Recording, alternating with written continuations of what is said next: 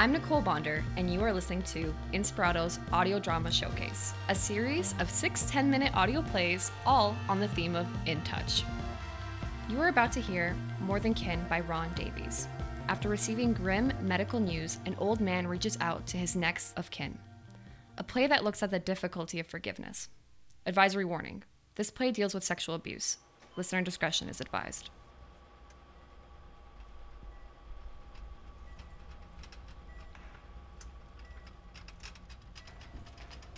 When I went in to see the doctor, he was looking at my file on his computer, and I could see on the screen the form I filled in when I first became his patient. There was one line I'd left empty. He asked, Who's your next of kin? And that was the moment when I realized the test results weren't good. Later, while he was explaining about grades and stages and metastases, my thoughts kept going back to the question I hadn't answered Who was my next of kin? My brother had passed on, he never had kids. Last year, I heard from a former neighbor that my ex wife died of a stroke. There was only one person now who was closely related to me by blood or marriage my daughter, and I hadn't been in touch with her since she was 11. On the way home from the clinic, I went to the local library and logged on to one of their computers. I found my daughter's married name in her mother's obituary. That led me to a Facebook page and a LinkedIn profile and some posts in a support forum. I learned she's got two girls of her own now and that she's involved in organizing activities at their school. Her phone number was listed in a newsletter from the Parent Teacher Association. That evening, I talked things over with my sponsor and he agreed that now is the time to try to make amends. So on the weekend, I sat down at the kitchen table and called. I thought a mother with two kids might not be so busy Sunday afternoon. I hoped she'd have time to talk so we could put our issues to rest. But I was nervous. Maybe she wasn't ready for this. Maybe I wasn't either. I was almost ready to hang up and try again later when someone picked up the phone. Hello? She's older now, of course, but I recognized her voice. For a moment, I couldn't speak. Hello? Who is this? It's your father. And just like that, she says, My father's dead. It felt like a punch to the gut, like I was being pushed over the edge into my own grave. And then I realized she must mean her stepfather, the man my wife had married after our divorce. He helped to raise her after I was gone.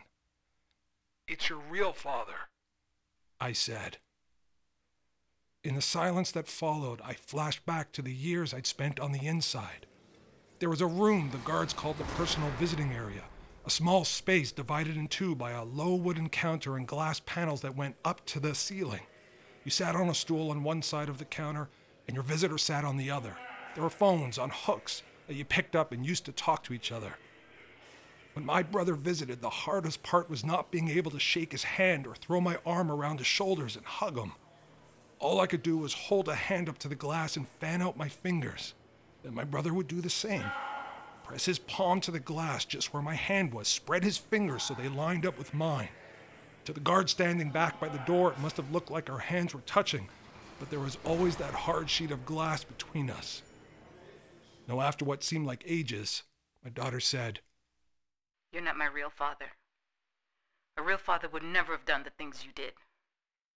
My daughter had always been a sweet girl, always eager to please, always trying to make peace at home. So I know she wasn't saying this to hurt me. She was only trying to cope with her own pain. I said, I did awful things. I admit it. But I loved you. I know it's hard to understand, but it's true. The way you touched me? The way you made me touch you?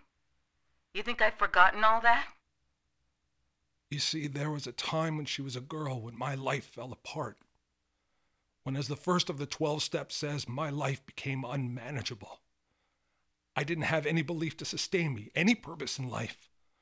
I'd lost my teaching job after a stupid misunderstanding with a girl who came to me after school for help with a Shakespeare sonnet. After that, I couldn't get another, any kind of decent job at least. My wife, my ex wife, and I fought all the time. I had no friends, no one I could talk to about the things I loved, like literature and music, and films. And like so many others, I looked for comfort in the bottom of a bottle booze, pills, drugs, out in bars, on street corners, or on sagging sofas in rundown apartments. I did anything I could find. And late at night, I'd stagger home and stand in the dark hallway listening to the silence.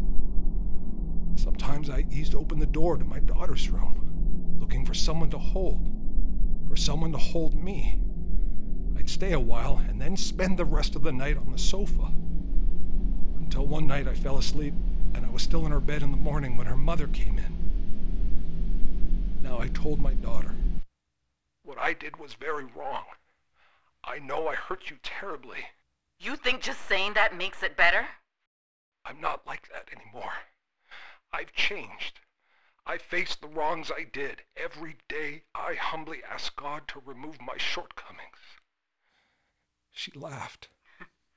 What's that? Step five or six? I was surprised.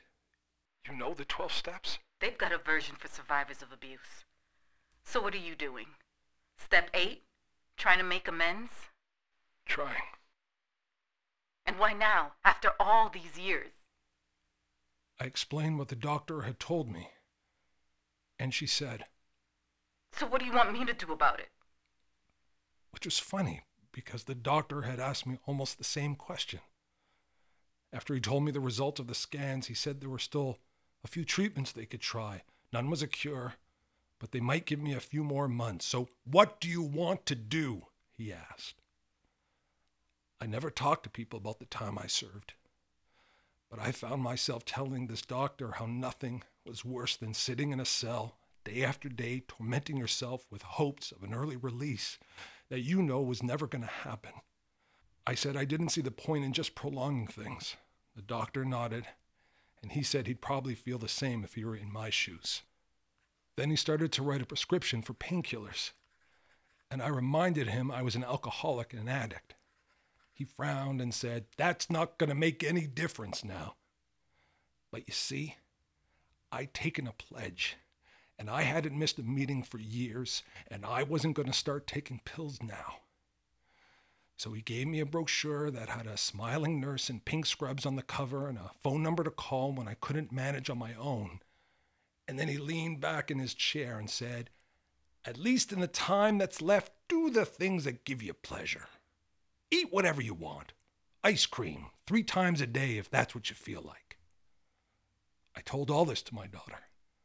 And trying to keep the tone light, trying to make a joke of it, I said, You know me, I, I've never been that crazy about ice cream.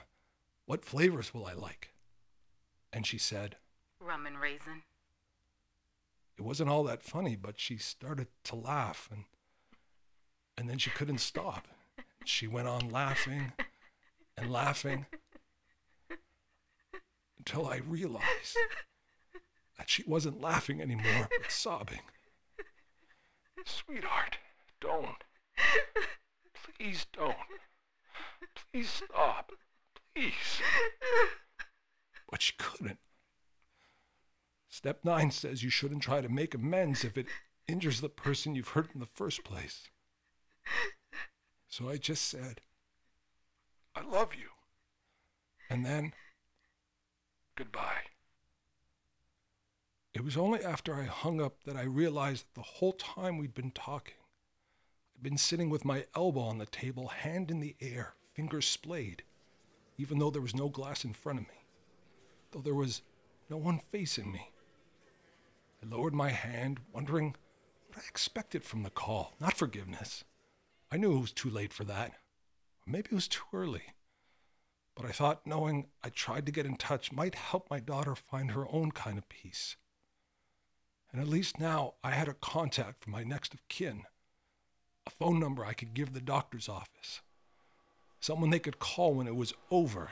I'm gonna fix things so my daughter gets the money left in my bank account, whatever money I haven't spent on ice cream, and I pray that sometime in the future, when she comes to think of her own kin, when she comes to think of me, she'll not be less than kind.